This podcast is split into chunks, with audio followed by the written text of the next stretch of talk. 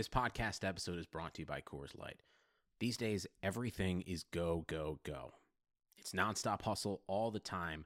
Work, friends, family expect you to be on 24 7. Well, sometimes you just need to reach for a Coors Light because it's made to chill. Coors Light is cold lagered, cold filtered, and cold packaged. It's as crisp and refreshing as the Colorado Rockies. It is literally made to chill.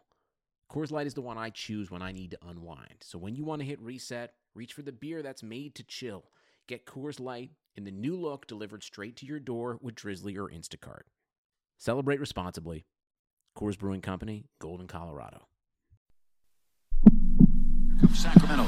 Three on one. Bagley the step. Bagley with the dunk. And you can put it in the book and send it to the left. There it is.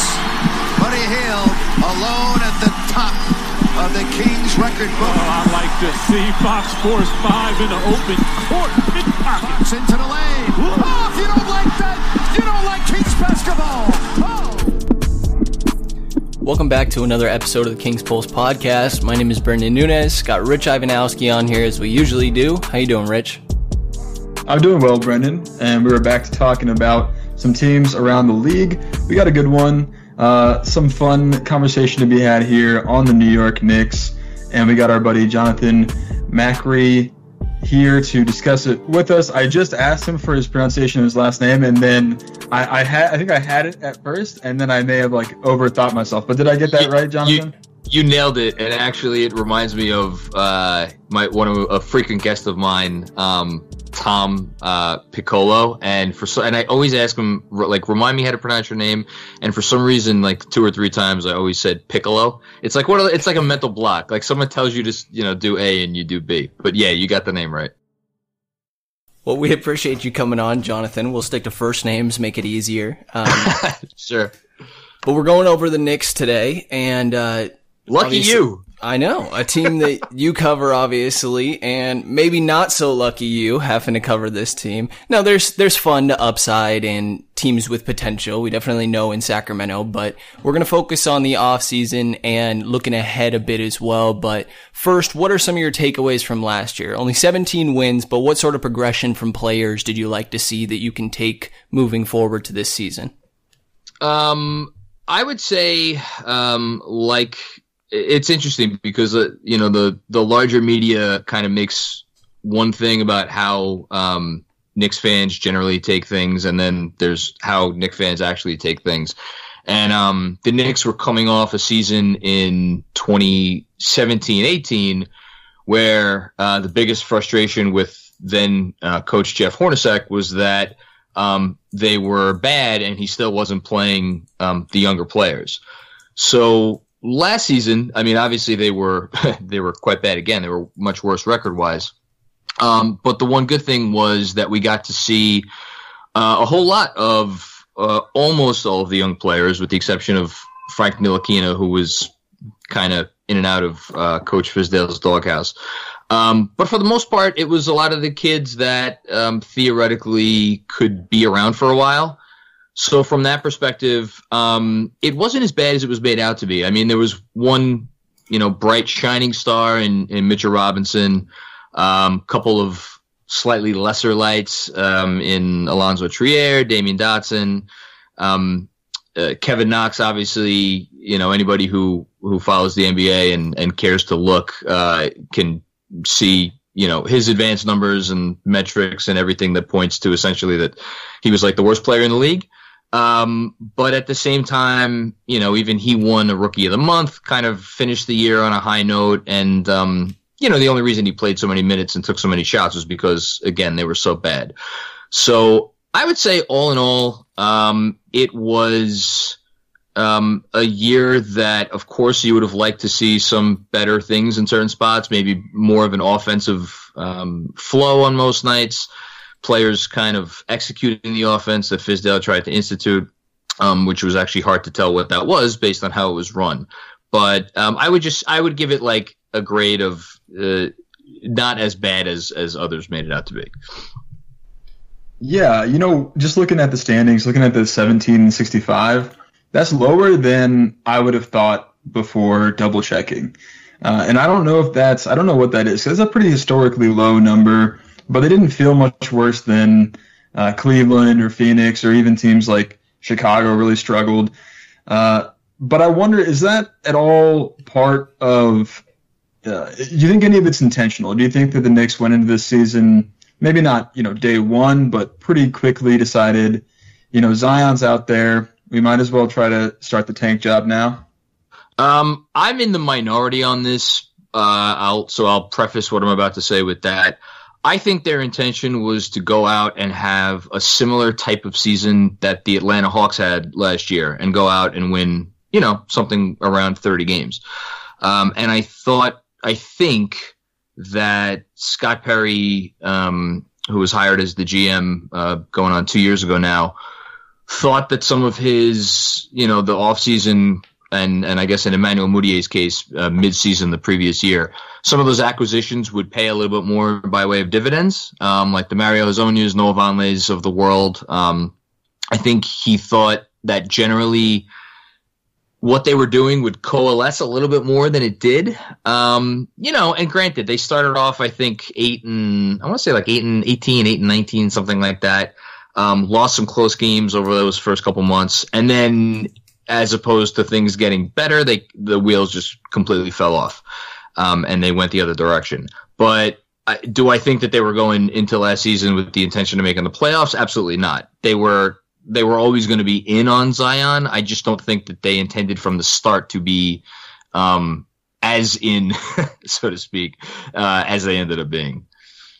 Right, and there weren't all too many moves this offseason. Obviously, there was the Barrett signing and a lot of signings as well. Um, but I think a place to start would be the Porzingis trade from last year and how that sure. kind of set up your offseason.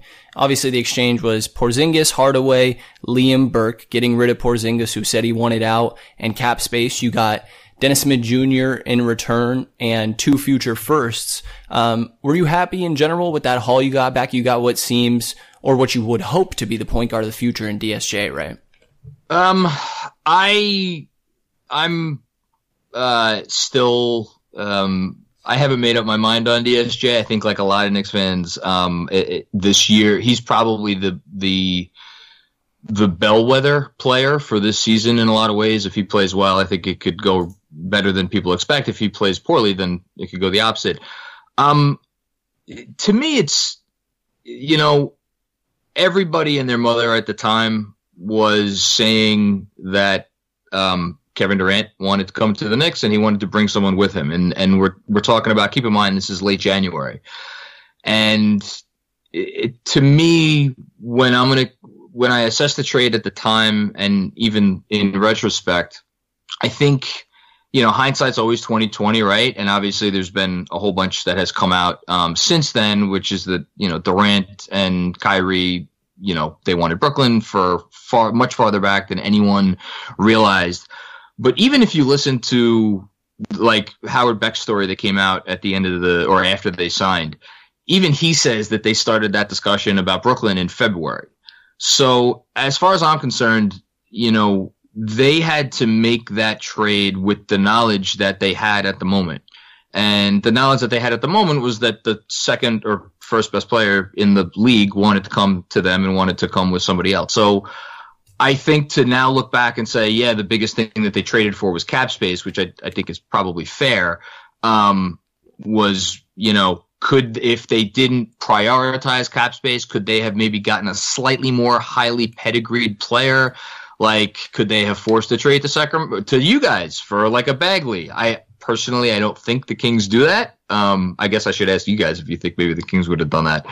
Um, but I, you know, is was that even on the table? I know they asked for Fox, and and the Kings said no. So all this is to say, um, I think they got the best return given the information they had at the time. Ultimately, how your opinion as a Knick fan falls on the Porzingis trade is whether you think the organization could have patched that relationship up or whether you think that the, the ship had sailed. And I'm of the opinion that the relationship was too too far gone at that point and they you know they exercised the most um, leverage they could um, while they could do it. The, the only other thing I just want to say really quickly on that is, uh, you know, the thing that bothers me about that trade is the critiques of it are usually like, you know, how can the Knicks get on the right track if they trade away their, you know, they're trading away their best player for like a hope and a dream? My counter to that has always been, all right, well, if you're saying the Knicks are on the wrong track because they have this terrible culture or players that want to come, is the is the solution to that to try to like hold a guy against his will who clearly doesn't want to be there? Um, that part of it never made any sense to me. Um, and uh, you know, we'll see what happens with the draft picks. I mean, the 2021 pick should probably be pretty decent. But uh, yeah, I mean, ultimately, we're going to have to see what Smith does this year. I think it's going to go a long way uh, to determining how good the trade was, and obviously, you know, can Porzingis stay healthy in Dallas, which remains to be seen.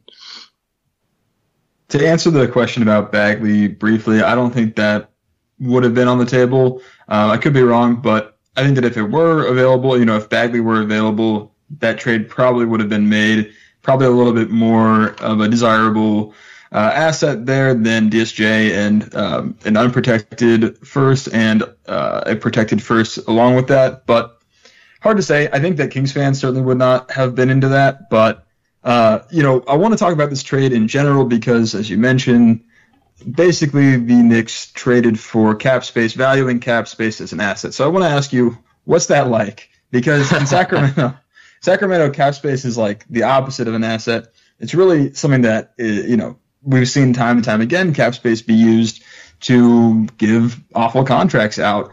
Um, but in New York, in the big market there, it seems like you know it, it may give hope each year. You, know your team is going headed to 17 and 65 record. Does it feel each year like it doesn't matter? We can just make something happen in the summer. Um, it, that's an interesting question because I think I think there's the perception out there that the Knicks have had um, many swings at free agency. When you know, in reality, it was essentially they had 2010 when they famously lost out on LeBron and, and Wade and Bosh, and they ended up with Stoudemire, and you know we know how that went. Um, and then they had cap space in the summer that everybody had cap space in 2016, um, and they ended up with Joakim Noah, and um, they traded for Derrick Rose, and they they signed Courtney Lee. So, you know, you know, you're asking this question of like the idea of, of selling hope. I think the franchise has definitely tried to sell hope in a lot of um, less than authentic ways, should I say, over the years. Um, I don't group this in with all that purely because again, you know, not to not to keep beating on that drum, but like any every reporter with a credential was reporting the same thing, you know, for not only, you know, it wasn't like this was a news report here, a news report there, like we're going back to last summer. It was like Kevin Durant wants to go to the Knicks. And then it was consistent and it was steady and it was all the way through the trade deadline. So I, I guess yeah, it helped Knick fans get through the rest of the year knowing that that was a possibility. At the same time, I never believed it was more than 50 50. And I was saying actually back as far as January, even before that trade was made, that I thought Brooklyn was a legitimate threat. So to me, I've always, what I've wanted for 20 years is just for the organization to prioritize young players and build through the draft. And obviously, you, you know, the, the idea that you could just build through the draft and eschew free agency and, and trades, that's a fantasy. Um, but you do need to draft well and you do need to water those seeds. So while that hope was out there and I was all for it, I, I, you know, got on that bandwagon. I was like, Hey, if they want to come, well, you know, great. Um, I, I don't think that was what was getting most Knick fans through the year. I think what was getting most Knick fans through the year was, you know, watching Mitch, watching Knox, watching, you know, to a lesser extent Trier, you know, Dotson, guys like that. Um, and the thought that they were going to get a good player in the draft, which I think that they did. So that's it's kind of where I'm I'm at with that. Right, and that hope is kind of personified in that draft pick that you got in RJ Barrett. And I'm curious just your feelings on him and how you feel he's going to fit with this roster or what you wanted to see around him. You know, a lot of, uh, different analysts were saying that there was more to be unlocked because there was a lack of spacing at Duke, but it doesn't seem like the spacing is necessarily great for him this year either. And I've also seen people pretty low on RJ Barrett at certain times. Um, What are you expecting from him this year and sort of his development line?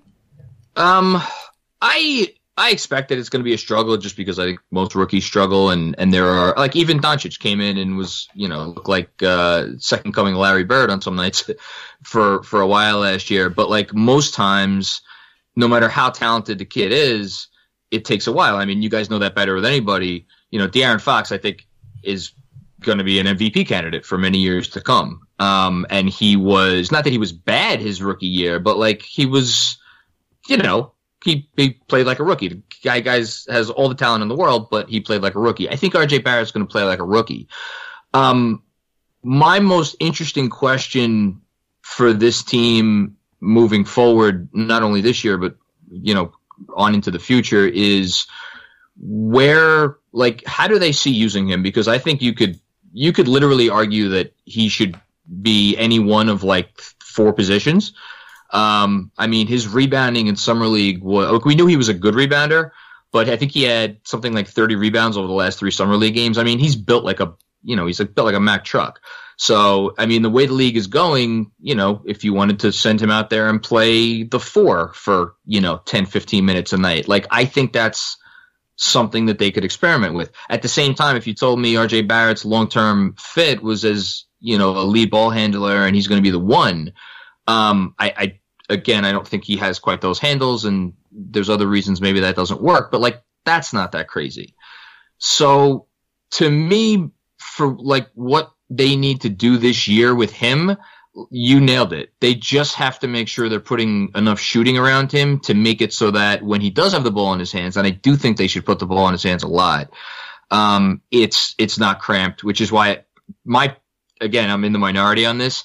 I've been beating the drum that he should come off the bench because if you figure Dennis Smith Jr. and Julius Randle are both going to start, um, those guys need the ball a lot. And I think if you want to put the ball in RJ's hands and maybe surround him with an Ellington and like a Bobby Portis as a stretch five, and whether it's Knox or Morris coming off the bench, like that's the type of lineup that I think he could be successful in. Um, so I, I'm that's what I'm hoping for. I don't think they're going to do it. Um, just knowing Fizdale, who I like, but I just I don't know. I have my doubts. That's, so that's that's kind of where I'm at with Barrett. Are you currently paying off student debt? Interested in improving your financial literacy or looking for new ways to earn income in today's ever changing digital landscape? Well, on the Talk Money with Mesh Lakhani podcast, Mesh will follow paper trails, chat with experts, and break down complex ideas to bring clarity to the mystical financial phenomena. Each episode will be filled with compelling stories covering a broad range of subjects, from buying Bitcoin, dealing with student debt, and everything in between. Listen to Talk Money with Mesh Lakhani on Spotify or wherever you listen to your favorite podcasts and learn how to spend, invest, and earn for today's economy. Hey guys, just want to give you a quick reminder that if you like what you're listening to, we'd really appreciate a quick rating and review of the podcast on iTunes or wherever you're getting this podcast. And if you want to follow us on Twitter, we love to interact with you. We can take your questions, answer them on the podcast as well. That is at Kings underscore Pulse. We also got an Instagram, Kings underscore Pulse, and we are the official podcast of uh, Reddit r slash Kings. We got a sticky thread on there if you want to ask questions. So we really appreciate it, and, and thank you very much for listening. That's interesting, and I'll say that you know you you mentioned Fox in his rookie year that he didn't necessarily play badly. I'll say I think that he played badly, um, and I think that Dennis Smith Jr. played better. I, I, think there was a consensus across the league among analysts that Smith was uh, the better prospect there, and you know I don't think that anyone can expect really any player to take the jump that Fox made, but it will be interesting to see if Dennis Smith Jr. can catch up a little bit, make up some of that gap because I, I think he has fallen behind significantly, but I want to talk a little bit about the rookies from last season, uh, a little more in depth. And you, you know, you mentioned that Robinson. It sounds like you're high on him, understandably. But uh, going over to Trier, who uh, his option was exercised by the Knicks, one year, three and a half million, and then Knox as well, who feels kind of like I think it was hurt for a bit. I feel like we just don't know enough about Knox yet. But what was your impression from that group as a whole, and what do you see? uh, their role being on the team this year? so I, um, as far as a grade, you know, on the whole, I mean, they brought in they brought in three rookies, a, a lottery pick, a second round pick, and an undrafted free agent. And um, I think Mitch was, I want to say he was fifth or sixth in rookie of the year voting, and um, I, I, can't tell you who these people were, but I think uh, Trier and and uh, Knox. Oh, I'm sorry, it wasn't rookie of the year balloting. It was um, on the all rookie teams. Uh, Trier and Knox like both got some votes. Um, they were among you know the top like 13 or 14 or something.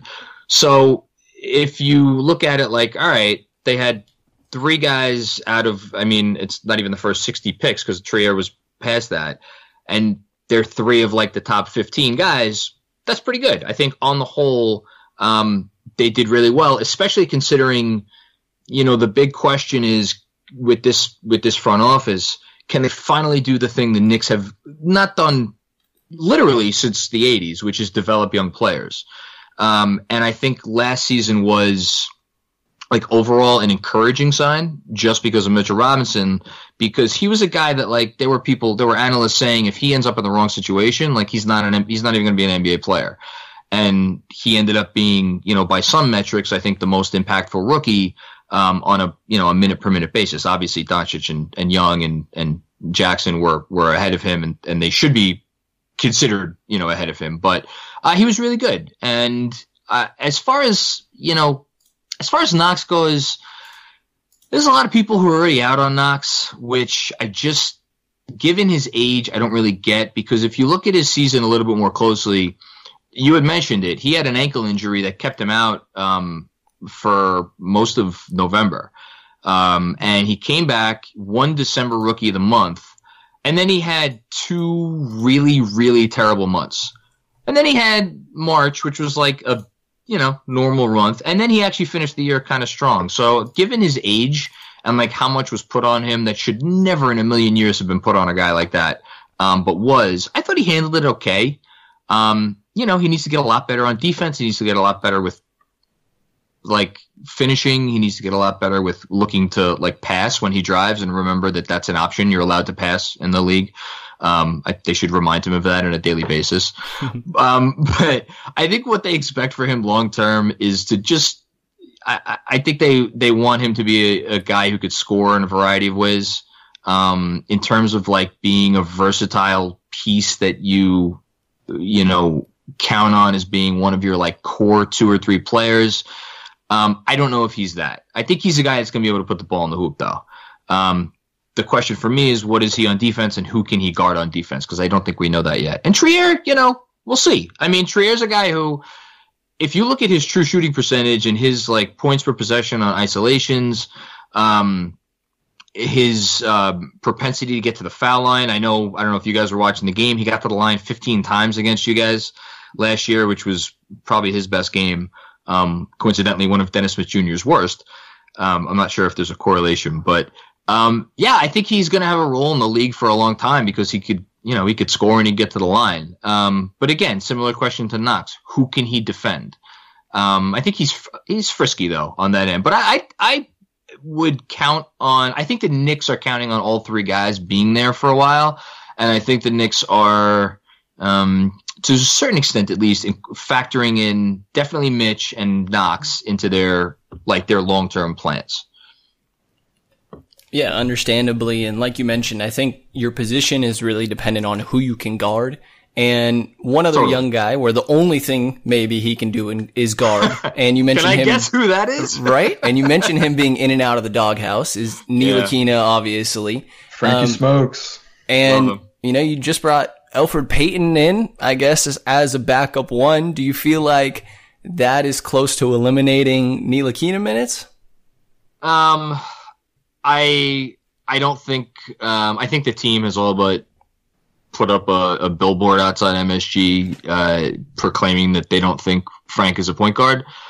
Um, and I've been a huge fan of his. I mean, you want to get into an argument on Knicks Twitter, is just like mention Frank Ntilikina's name in literally any sentence. Just just say his name. Like Frank Ntilikina went to the store today and bought apples, and you will get Knicks fans arguing over whether he bought apples adequately and like a pro, and even if you know he didn't get the most apples, like he picked the best apples, or um, he sucks and he should have bought oranges. I don't know.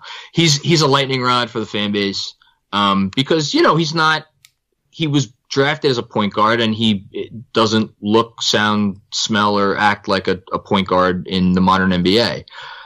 I do think there is still a role for him on this team. My my hope is that they figure out a way for him to play a little bit alongside Barrett, um, because if if his if Ntilikina's shot doesn't progress, I'm I'm honestly not sure he's ever going to be a rotation player in the NBA. But if the shot is legit and it's looked pretty good in FIBA this summer, um, he could be a really, really, really valuable piece alongside a guy who can, you know, be that primary creator without playing the point guard position. And I think the two of them could work really, really well together. We'll see if he's given the chance. I I think the front office, I mean, is you know if you believe what you read, they're out on him. They were looking to trade him apparently for a second round draft pick. Um, I I don't know. Um, I think this is the year. You know, it's it's like a lot of guys probably on this roster. I think this is a year that's going to go a long way in determining his NBA future. Um, I'm still a believer, and I think if it doesn't work out on the Knicks, um, I'm sad to say it will will probably work out on. You know, everybody always like throws around the Spurs as a perfect Frank spot. You know, we'll see. Um, but I think he's going to have a, a, moment in the NBA. I'll say that. Yeah, Ntilikina definitely was being shopped around. I and I thought I really did think because Kings fans kind of kind of latched onto that and were you know at least as far as just like Twitter fans there was there was some interest in him and when I saw that the Knicks traded uh, a pick or the Kings traded a pick to the Knicks uh, number 47 Yes. I really did think that I was like, all right, it's Ntilikina time.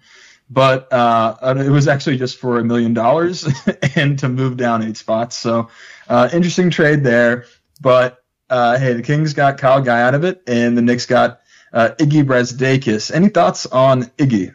Um, I was uh, lucky enough to be at summer league for the first uh, four four Knicks games, and um, he showed out in a couple of them. He looks good. He looks like he like the questions about him um, coming out of college that I had seen at least were his ability to uh, pass um, and to a lesser extent uh, his his defense, and he excelled. You know, aside from the fact that he, I think he had like a thirty point game, he really excelled. He made some really nice passes. Um, was in really nice, like was in the right spots on defense if I my one prediction that I feel pretty strongly about this year is that he will probably start the year out in Westchester. Um, maybe not full time in Westchester, but like shuttling back and forth between um, the Knicks G League team and the the big club, and then they'll make a trade to open up more minutes around the trade deadline, and he'll come up and he'll he'll finish the year. Of course, I said this exact same thing about Mitchell Robinson uh, last year at this time, and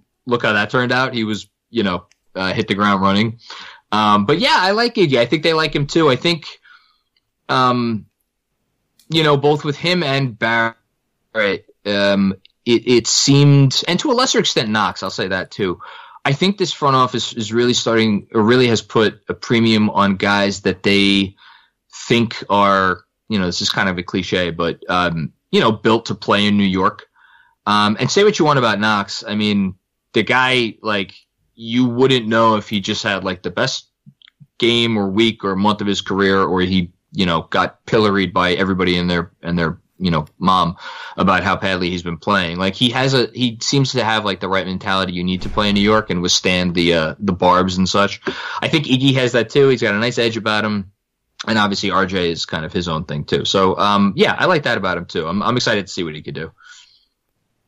Yeah, and I think what was your biggest signing is Julius Randle has a bit of an edge to him as well. Um, he does. He played amazingly last year. He really should have been mentioned more in most improved player talks, but 21 points. Rich pointed out to me when we were doing our offseason stuff how amazing his numbers were. Um, jumping from 17, 18, shooting 22% from deep to last year 34 on a good amount of attempts, almost three attempts, 52% from the field. Does it feel like he's going to be featured because he might be the best player on this roster?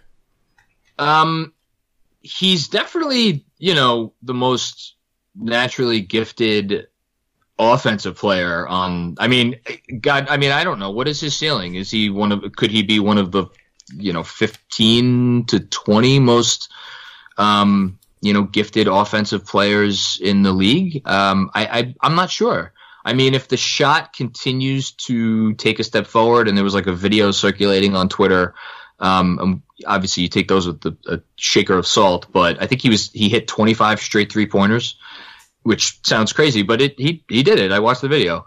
Um, man, I without sounding too crazy, the guy that I want Julius to Randle to, to Julius Randle to model himself after, um, and he's I, I preface this by saying he's not at all this level level of player yet, but I, I want him to watch a lot of take of Blake Griffin and specifically Blake Griffin in the games when he was with the Clippers and didn't play with Chris Paul and really with the Pistons because the Pistons run their offense through Blake. And even though Blake is like a eh shooter and Andre Drummond is obviously a, not a shooter at all, like those two guys, if you look at their numbers on the pick and roll, if you look at um, lineups that the Pistons had where the two of them were in there, and if you look at lineups the Pistons had where the two of them were in there, surrounded by um, or with um, uh, what's his face, Luke Kennard in too, they were like their points per possession were off the charts. And, you know, Randle has a long way to go to be that level of passer, but I think he has it in him to be like 75 to 80% of the passer that Griffin is. The big difference with, with Randle is I don't, I think at times we haven't always seen the willingness to be that passer. Um, I know his numbers were awesome with, with the Pelicans last year, but he also, you know, he he's been known to display tunnel vision at times. Um, and then the other end of the floor, his defense, like um, my colleague uh, over uh, posting and toasting, who we do a lot of work with, Dallas Amico, he he did a, a couple of great offseason pieces on Randle's defense, and like you'll see a clip where he'll he'll man up like Steph Curry and stay with Curry, trying to beat him off the dribble and like not miss a beat. And then you'll see you know two or three clips of him like absolutely falling asleep off ball. And like his man like skirts along the baseline for like an open layup. And that stuff happens with Randle. And for where this particular team is right now where the thinking behind all of these signings is to bring in some accountability and like hold these young guys feet to the fire and make them earn their minutes that's that's what this front office believes is like the best path like Randle can't do that stuff. Like that stuff has to go. Like if you're gonna like you're, you're gonna get beat, you're gonna get beat. That's fine, but you got to really bring it every night. And we've heard all of like the right things from Randle about how the Knicks are going to be tough to play and they're going to get that reputation back like the 90s Knicks had and this, that, and the other thing. Like that's great. Wonderful to hear that. Now I want him to go out and show it. If he could do that, man, like, and play up to his defensive aptitude, like there's no telling what his ceiling is going to be. And, and that that contract could actually, you know, really, really look like a bargain. Yeah, you know, I like the signing of Randle, um, but the signings that I didn't really understand so much were uh, all the other the other power forwards you guys signed. So uh, it's been a joke. Everyone talks about it, but uh, the four biggest dollar sign uh, signings, if you if you're just going by salary here, appear to be power forwards. I guess you could say Portis can play the five, and that's fine. Um, but you know, listen, Mitchell Robinson needs his minutes at the five. Knox probably going to play about half the time at the four. Maybe you get him at the three the other half. But now you've got Julius Randle, Bobby Portis signed two years, thirty million with the team option. Uh, Marcus Morris, one fifteen there, and Taj Gibson as well, two years, twenty million. Uh, what is the big man rotation going to look, look like for the Knicks exactly? Um, I mean, it's a good. It's listen, it's a fair question, and I I get it looks bad. Um, the only thing I'll say in in their defense is that like this team, um, going into the offseason, they had like literally one one guy that could play the four or the five in in uh, Mitchell Robinson. I I know a lot of people see Knox's long term position at the four. Um, I they really hardly played him there last year, and I don't think they're ready to play him there yet this year. Um, so you know, really, they have five bigs on the team, and then ten guys or eleven if you count Kadeem Allen is on a two way, who are more suited to play the one, two, or the three. So if you look at it from that perspective, it's like a little less absurd. That being said, they have guys that need minutes. Um, and someone's probably going to be on the outside looking in. If I had to take a guess, I would say Taj Gibson will be the guy who maybe won't see the floor on some nights, which, you know, if there's one of their signings that they signed to just be, um, the, I, I borrow the, um, Zach Lowe's term for, uh, I think it's Zach's term for Jimmy Butler, the, the adult in the room. Like they got Taj Gibson to be the adult in the room. Um, he's from he's from the area. Um, he's had a long playing career. He's a little bit older.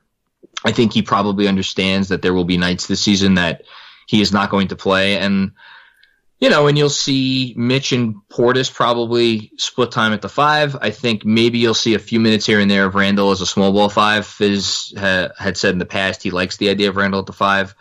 Um, and then I think you're going to see mostly um, Randle at the four with maybe a little bit of Morris backing him up. Um, although I think there's some thinking that Morris may start at the three. My bigger concern is actually how they're going to distribute minutes at the at the wing positions because that's where they're really they're really loaded up more than anything else. Um, you know, but ultimately, whether you're talking about the bigs or you're talking about the wings, like to me, this is my biggest question about the next season is theoretically they got these guys that they are understanding of the fact that there may be nights that they will not play and they still need to be, you know, positive forces in the locker room and, and this, that, and the other thing. Now we saw Scott Perry try that before with you guys, with you know signing um, George Hill and um, uh, Zach Randolph, and like how'd that work out? George Hill was like kind of starting to mail it in by like the whatever it was, the third week of the season. So I'm hoping that they did enough homework on these guys to that they're you know okay with like yeah there's a kid that is that needs minutes and he you know we want you to push that kid but when the time comes for that kid whether it's Dotson or Frank or Trey or whoever to take his role like you're going to be okay with that. You know that remains to be seen. Um you know well I and that's why I, I keep saying Fizz has like one of the toughest jobs in all of basketball this year. I, I have no idea how he's going to do it. Um but you know, well, you know, we'll see. Right, and I don't know if Nikola Mirotic would say that Bobby Portis is the best uh, locker room presence necessarily. Yeah, I don't know if he'd agree with that one either, or his face might not agree. Yeah, I, I, do really like Morris and Gibson. I think they bring a toughness. They're going to make guys uh, be accountable. Um, and my question here with these with these fours, I kind of looked at their minute spread from last year. You know, Randle played 72 of 72% of his minutes at the four. Morris, 97 there. Yeah. Gibson, 89. Knox paid 44 of his minutes at the four. Um, does it feel like having all these bigs is kind of setting him up to be a three? I, I think they, I think they want him to be a three. I think they drafted him to be a three. Um, you know, Fizz has a lot of sound bites. He, he's always good for a sound bite. Um, probably better for sound bites than some other things. Um, one popular one of his is he loves length. Um, and I think, it, you know, you call it a gift, you call it a curse. This front office in Fizdale, one of the things that they're in lockstep on is they value getting guys who are um, athletic and are capable of like holding their own at their size at maybe a, a position that is traditionally like manned by a smaller player. Like I think if they had their druthers and like their dreams, um, they would have a lineup featuring Barrett at the two, Knox at the three, you know, Randle at the four, Mitch at the five. I think that's like that's their that's their dream scenario. Um, I ultimately at the end of the day is Knox going to have to play some four long term. Yeah, but again, I wouldn't. I don't think it's going to be this year. He's just he's not. You know, if you watch those minutes that he did play the four last year, and, and they they were not they were not that pretty. Not that any of his minutes were particularly pretty, but they were really not pretty. The King's Pulse podcast is recorded and hosted on Anchor. It is the easiest way to make a podcast and it is 100% free. It gives you everything you need to record, edit all of it so it sounds smooth and professional, and upload it all from your phone and or your computer. They distribute your podcast to every major platform. They give you an opportunity to make some money in the process as well. Download the Anchor app or go to anchor.fm to get started. So the Knicks also brought in a trio of guards in Elfrid Payton, Wayne Ellington, and Reggie Bullock. What are you seeing as a role for these guys who none of them really cost too much money? So uh, kind of low impact, uh, low risk, maybe low reward, or or am I wrong there? Um, Ellington's the guy that I think is the most interesting, just because he is um, one of the elite mm, uh, shooters off movement in the league today, and I think if you if a team utilizes him correctly, he could really, um, you know, unlock some things on offense. I, I, I don't know what his role on this team is going to be because if he's playing significant minutes, that means like by default, probably one of the young guys is not. Um, I'd be okay with it because I, I think if you, I think his shooting being on the floor will open up things and actually help the development of whatever young players do make it onto the floor. Um, I also think he could be a sneaky good trade candidate at the deadline. I think they only signed him for eight million, and then um, there's a eight million dollar team option. Maybe there's like a one million dollar guarantee. I forget for for next year. Um, as far as Bullock, he's hurt. Um, he had a surgery in the offseason. He doesn't figure to be ready to see the court for like several months, so I'm not really even counting on him. Um, and then you mentioned um, Elfrid Payton. Payton's really the most interesting to me because I think my sneaking suspicion is they got him as Dennis Smith Jr. insurance. That like if the season starts out and Dennis Smith Jr. Um, displays some of the less than ideal tendencies that he has been known to display throughout um, two years in the league thus far. Payton's a guy that obviously doesn't have anywhere near that ceiling, um, but he's he's going to put the ball where it needs to go on offense and he he'll like he'll run your offense like he was really really good um one of the i think he was top 5 or top 6 in assist ratio last year like he when he's out there he's looking to distribute he shoots if he's like being forced to shoot but um that's my suspicion we know perry likes him um back from when he drafted him when, when he was with the magic i i i'm i'm hoping that we don't see like I know we're going to see Elfrid Payton. I just don't want to see too much of him. Uh, I'll say that. We'll, we'll I'll, leave, I'll, I'll, be kind and I'll, I'll, just leave it at that.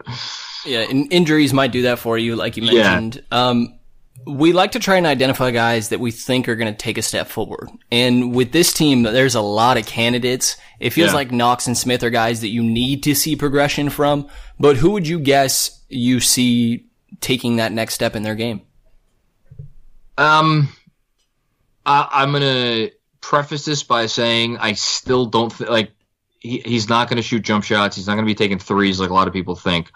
But I think Mitchell Robinson, um, right now there's the perception around the league. I think that he's like, oh, you know, the Knicks found, um, you know, like a fun piece. He could, you know, he's a good rim protecting big man. I think he has the pot, like he has it in him to be something really, really, really special. And I don't, um, I don't just mean with his basketball ability, although I do think his ability to switch and guard on the perimeter in a pinch if he needs to. We saw that several times last year. Um, plus, obviously, his ability to protect the rim and to and to cover ground quickly. Like the idea in the NBA is not just to have your big man um, be able to hold their own if they're switched onto a guard, but if he's if there's been a switch and he has to cover a shooter on the three point line and there's a drive happening behind him, he can not only see that as it's happening, but react and get there quick enough to actually make a difference at the rim. And we already saw Mitch Robinson do that as a rookie. So, and then as far as like being a vertical threat on offense, I, I mean, I think that speaks for itself. I just, I, this might sound crazy because the guy couldn't even like speak into a microphone when they drafted him last year. I think he's going to be a leader for this team. I think he, like, right down into like almost the last game of the year, nobody was like got more mad on the court, like at themselves. Nobody like called out teammates more when they weren't like hitting their assignments than Mitchell Robinson. Um, I think he has it in him to be like something, something that they've really lacked uh, for a long time. And I, I don't want to say like he's going to be the leader of this team. I would not go that far, but I think he's he's going to be an important figure for this franchise for a long time to come. That's my hope, at least. Um, and I don't think it was um, hyperbole that they apparently were really not willing to talk about his name in any potential Anthony Davis trade, you know, discussions. I think they knew that they were out on Davis, so that take that with a grain of salt. But yeah, I think they're really, really super high on Mitch, and I think anyone listening um, should be be high on him as well. So we also want to try to find guys that you feel like are regression candidates, and I think probably the most obvious one is the guy you mentioned is is kind of uh, finding his way towards the bottom of the rotation, and that's probably you know I think Taj Gibson is the the easy bet here. But uh, you know Marcus Morris, I also worry about going to a team that isn't going to be super competitive, and he's getting a little bit up there in age as well. But maybe you've got someone else to throw out there. Um, yeah, I I mean the fun thing about this team is is other than Taj, um, and I guess Bullock and probably Ellington too because he's a little older. Like everybody else on the roster, there's at least a chance that they could have the best season of their careers this year. So, I mean, I, yeah, I would agree with with Taj. I think the I think the nightmare scenario, and we've kind of touched on him a couple of times, would be, and I don't know if it would be necessarily regression, but if is if Dennis Smith Jr. Um, what's the what's the most polite way to put this? If he didn't embrace the role of being the point guard for this team and instead, you know, looked to prove himself more, you know, where the box score is concerned. Um, and look, like Dennis Smith Jr., he, you know, he could he could fill up a box score like in a, a number of ways. Um, but I I think I'm, I'm, let me just say I'm worried that he has the right mentality, you know. Um, so I'm going to be really keeping a close eye on him. I sure as hell hope he doesn't regress, but I'm, I'm, let's just say I'm like trepidatious about him this year. And, you know, another question I have about this team actually is you have a lot of these contracts you have non-guarantees on, you know, yeah. next offseason, you could, there's a team option on Bobby Portis, non-guarantees on Gibson, Ellington, and Payton along with Bullock and Robinson. Robinson's not going to happen, obviously. Yeah. Is there a chance that you drop these and then really get competitive in restricted free agency where it feels like you could grab someone with upside? Like maybe, you know, Bogdanovich, Ingram feels a little repetitive or Jaylen Brown, something like that? So it's funny you mentioned Bogdanovich. Um, probably the most fr- like I'm I'm a fan of Coach Fizz, but the one um, the one frustration that I have with him is I do think he, and to a certain extent, I think Scott Perry too, has like a player type. And, you know, we talked about Frank before. I just, you know, I think that there are skills that guys bring to the table that they kind of not take for granted, but they, they don't, they don't, um, they don't value enough to like feel like, all right, we're going to pay for that skill or like we're going to put that skill at a premium. They, they're like, let's get an athlete in here. Let's get guys that have, um, like really high upside and we'll, we'll mold them into being what we want as opposed to taking a guy who has maybe more intangibles and just bringing him in and, and, and kind of letting that, um, you know, have its effect. Bogdanovich is a guy like he's one of my favorite players in the league to watch. I would love nothing more than for the Knicks to make a gigantic play for him. I was watching him this morning. I know Serbia obviously um, had their issues, especially after uh, Jokic got himself tossed, but like Bogdanovich had himself some really nice little moments. I watched every time I watched him with the Kings last year. Like I love watching that dude, and I know full well he is not the Knicks type of player. Um, to answer your question, generally, I I don't see them doing that. Um, I think they really are kind of all in on this. You know, they're trying to like toe three lines at once, and that's why you know, for as much as I battle back against critics who who you know crap on this team, they do have a point because they're trying to do a lot at once. It's like let's get these guys in there on short short term deals, and we're going to try to do that to foster our youth. And once the young players get better and show ourselves to have like a legitimate core, then we won't need to overpay the Jaylen Brown or the or the you know Brandon Ingram. We're we'll just like at some point that superstar player, and obviously you know Giannis is, is the next one on everybody's list.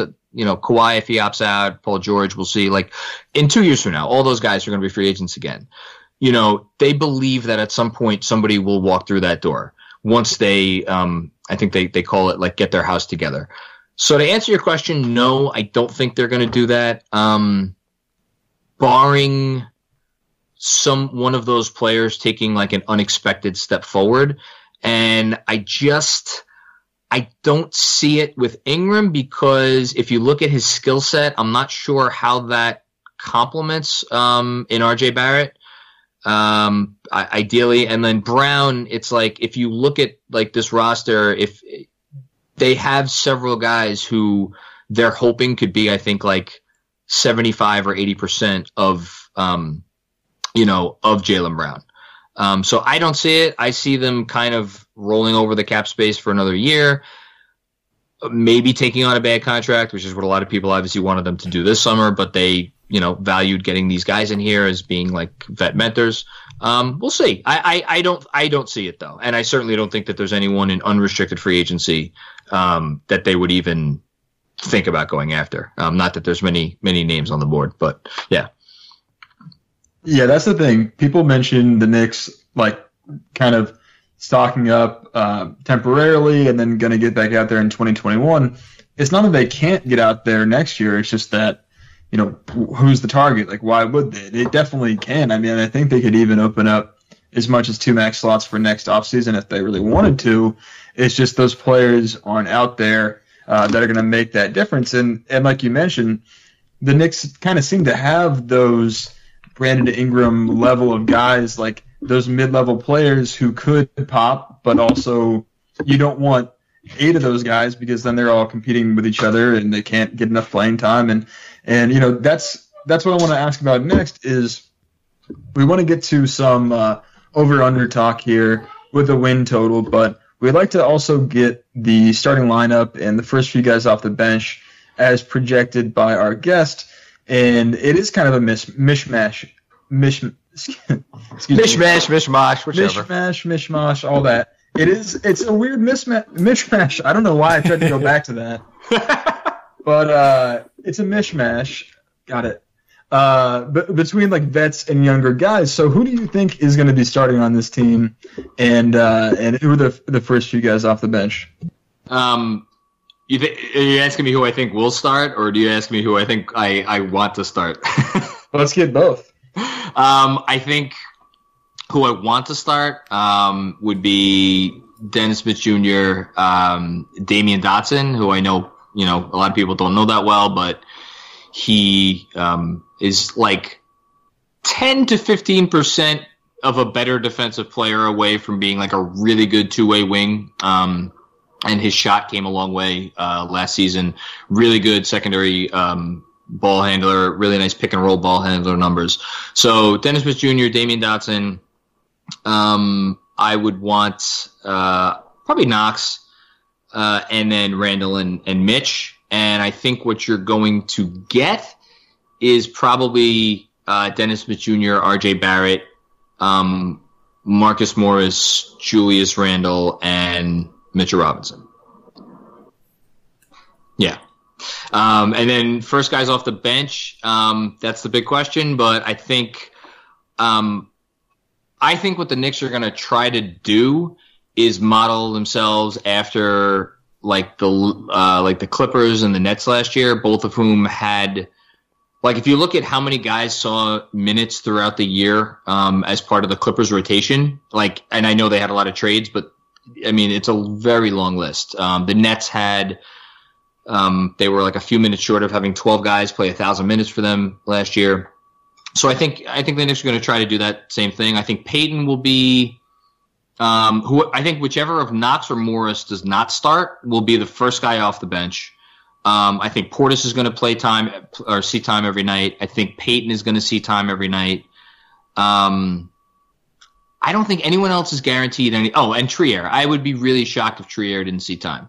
And then I think, like, out of that Ellington, Dotson, Ntilikina grouping, I think you're probably going to see like two of those guys in the rotation and one out at least to start the year.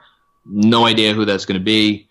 Um, and I think Iggy's going to be out to start the year, like I said earlier. Um, and I think probably Taj Gibson more often than not maybe will you know will not will not play. So that would that would probably be um, my prediction at this point. And it's interesting what you said you wanted, and you mentioned this at the beginning when we talked about Barrett, was Barrett running the second lineup. And we just saw that in Sacramento. And I will say that was a coaching decision, and uh, our coach is no longer there. So there is that. You know, it doesn't make the didn't make the front office happy. You like to see the potential out there on the floor, but I totally get what you're saying. You want the shooting around him, and Knox is another guy needs the ball in his hands. You mentioned Randle and DSJ. So you've got me to really come around with that, but I, I understand. I would you it would be surprising to not see him out there uh, to start games at the beginning of the year. And we mentioned we want to get this over under. Um, Vegas has it at about 27 and a half. You're only above the Cavs and the Hornets. If if you were to bet on this, would you go over under? Does that feel about right?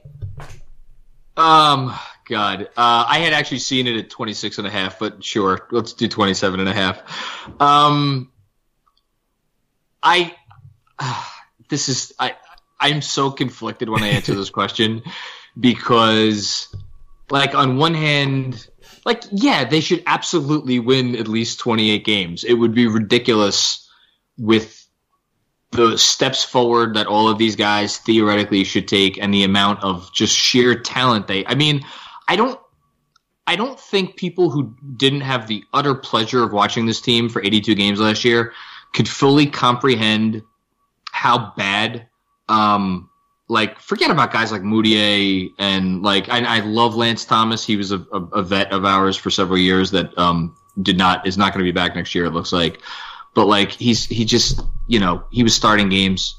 Um, should not have been like Enes Kanter. I, I don't know what your guys' opinion on Kanter is, but like he he was, you know, the stat hunting. Like I'm gonna care even less about defense than I usually do. Version of Kanter is like that's that's not something anybody should ever have to sub- be subjected to. Um, and then guys like Hezonja, like Tim Hardaway Jr. was terrible last year when he was here. Trey Burke was not good. Like there were so many guys on this team that got significant minutes last year that were so bad so like, and you, if you replace them with what the team has replaced them with, which is like competent human beings who can play basketball, like yeah, they should go over. But at the same time, they won 17 games last year. So you're saying, all right, great. They get a 10 win jump. 10 wins is a lot, you know, when you don't sign like a superstar. And the Knicks did not sign a superstar. They didn't sign anything close to a superstar. I'm sorry, Julius Randle's like, he's not there yet. Um, I'm going to go slightly over, but would I bet my own hard earned um, dollars on it? I I probably would not, if I'm being honest. You know, it's funny. I don't really understand why this line is so low. Uh, that's just my two cents, and I, I, guess you know you can take some solace in knowing that I'm removed from it, and I don't have any stake in the Knicks. I don't care how well they do, but it feels low to me, especially when you consider how much uh, you know how many betters there are in New York and how often. Yeah. I, I feel like that should be at 30 and you'll still get a ton of money. You'll still get a ton of money on the over. Uh, and then, you know, they, they can just kind of trap Knicks betters like that. But, you know, that tells me that I must just not, I must be missing something because I do see a lot of improvement in this team coming. I am, we didn't give much love to Trier, but I, the shot is wet, and I think that's like a really valuable thing. Like he, I, I, I think he only played one game in summer league, but it was he drilled like five threes in that. I think he shot about forty percent last year. Yeah, uh, he, he, was the Knicks. Um, yeah, I'm too good for this guy um, in summer league. yeah, so, yeah. No, he, he, he, he, I was at the, I, that was the game that got uh, ended early because of the earthquake. Um, right. I don't even want to say earthquake because I was in the arena and it, that was not an earthquake. That was like a, I thought I thought I was momentarily drunk. That's how I felt when that thing happened. Uh, no, man, Trier's. I I to- listen. I totally hear you. Um, at the same time, I've rooted for this team and watched this team for uh, going on three decades now. Like, I've seen things that I'm like, there's no way it could get that bad. And guess what? It has been worse. So, like, yeah, if guys like are selfish and are like, I'm playing for my next contract, I want to get my numbers. I don't care about what I'm supposed to be doing as far as like making life easier or better for this young player or that young player. I just I want to get my stats when I'm in the in the game. Um, you know, and if if any, I would love to be able to sit here and be like, oh no, that's not going to happen under Fizdale. He is like the player whisperer, and like that's why they got him. Like, and I'm a Fizdale guy, but at the same time, that happened last year. I could show you literally dozens of plays by Emmanuel Mudiay who was like a Fizdale like pet favorite, where he just like didn't make like obvious passes that were there to be made. And not to pick on Mudiay, but like you know he's a guy that had the ball in his hands a lot. Um, and that that happened. That happened last year. So I don't. I'm not putting it. I'm not putting this team above that happening. My hope is that they will be above it. Um, and yes, that they will win at least 28 games. Hopefully, uh, maybe even a few more than that. Yeah, I just, I mean, there's so many young guys that should improve, right? I mean, we've been over it, but it feels like half the roster should improve. But I guess, again, you know, going back to how smart Vegas can be with these lines, you know, maybe this is one of those things where, yeah, it's a, this roster is a 30 win caliber roster, but when you've won 20 games and the season's wrapping up, you're not trying to win those last 10. So maybe, you know, it turns into a little bit of a tank thing, whether or not we want to acknowledge it. And then it, it but you know, that's the, it's meaningful to, to move up three spots in the lottery or, or whatever, especially the way that the, you know, the lottery odds have been flattened out. And, and unfortunately the Knicks were not on the good side of that this past off season, but maybe they will be next year. Uh, but let's look forward a little bit further as well. Sure. Uh, final question about the Knicks for you here. Talk to us about three to five years in the future, or, or whatever whatever timeline you want to focus on. When does this team make the playoffs again? Oh goodness, um, God, I wish I knew the answer to that question. I mean, gun to my head, um, I. I don't. I definitely don't think they're going to make. I think they're nine to one to make the playoffs this year, and I, I think they're they're nine to one for a reason. Um, you know what? If Barrett is the guy that I think is like maybe not the 50th percentile outcome for him, but if he's the guy that's like the 65th percentile outcome for him, I think they can make the playoffs in not 1920 but 2021. Um, you know, I mean, as far as long term, I mean, this is like a whole nother podcast, but it's like you know, at some point, um, a superstar player is either going to want to be the guy that tries to save the Knicks, or they're going to be they're going to look at the franchise's history and their and their owner, um, and they're going to say like, yeah, I I don't want to rest um, my career in in those hands. Um, I I think if things on the court and in the locker room um, are good enough and I, I specifically want to say like, and if Barrett and Mitch could be the types of players that I really think they could become, then I think yeah, in two years, some really really good player is going to be like, all right, I I will I will go to that team and I will be like the final piece. Like Durant and Kyrie and whoever, like they didn't want to be like the first two pieces. That was very clear this summer.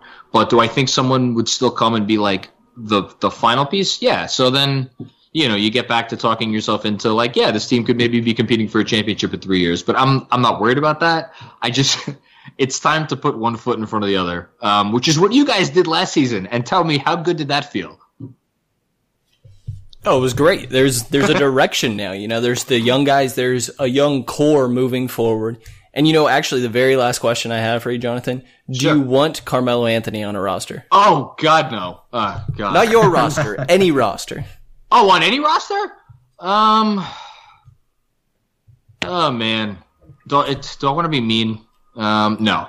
Um, yes, I, I, you know, I, I was like a lot of Knicks fans. I, I had a lot of very, I had a lot of very strong feelings towards Carmelo by the time his his time here was done, and I think most of that um, you know, there's a lot of places that came from, from how he acted during the Jeremy Lin thing and like wasn't even remotely willing to share the spotlight, and that kind of torpedoed that season.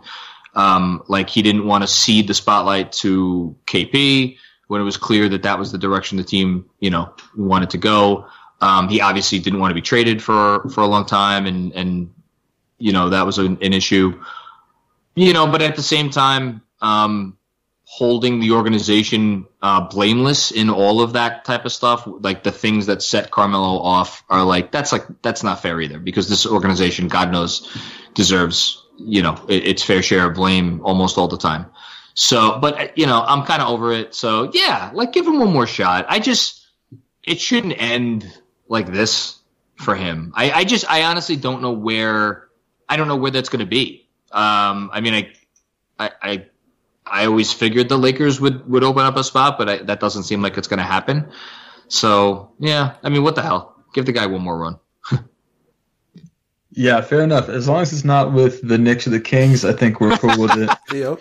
But uh, we wanted to thank you so much for coming on, Jonathan. Uh, you can follow Jonathan at JC Macri NBA and check him out on uh, the uh, Knicks Film School Twitter as well as uh, reading his work at the Step Back. Anything else you want to plug while you're here? Um, not really. Just uh, I uh, you know follow me if you're if you're interested in the Knicks or general general basketball thoughts. I'm always tweeting about something or other um, on Twitter and. Uh, I want to plug that I am excited to watch the Kings on League Pass this year. Um, I enjoyed watching them a few times last year when I could stay up late enough. When my when my um, I have a three year old in the house, so um, sleep is is usually at a premium. But when I got a chance to stay up late and watch West Coast games, the Kings were like one of my top two or three League Pass teams, and uh, I hope I hope things keep going forward for you guys because I like a lot of the players on your team. So I will end with that note yeah, we're very happy with the offseason moves, and a lot of people said that, you know, that the West Coast uh, time frame, this was the league pass team for them, and objectively, I totally would agree. I mean, they're just entertaining to watch. High paced teams are tend to be like that. Um, but yeah, we appreciate the kind words, Jonathan. I appreciate you taking time out of your day to come and talk with us, man. Absolutely, it was a pleasure, guys. I appreciate it. And thank you to everybody for listening to this episode of the King's Pulse podcast. You will hear from us again in the next couple days.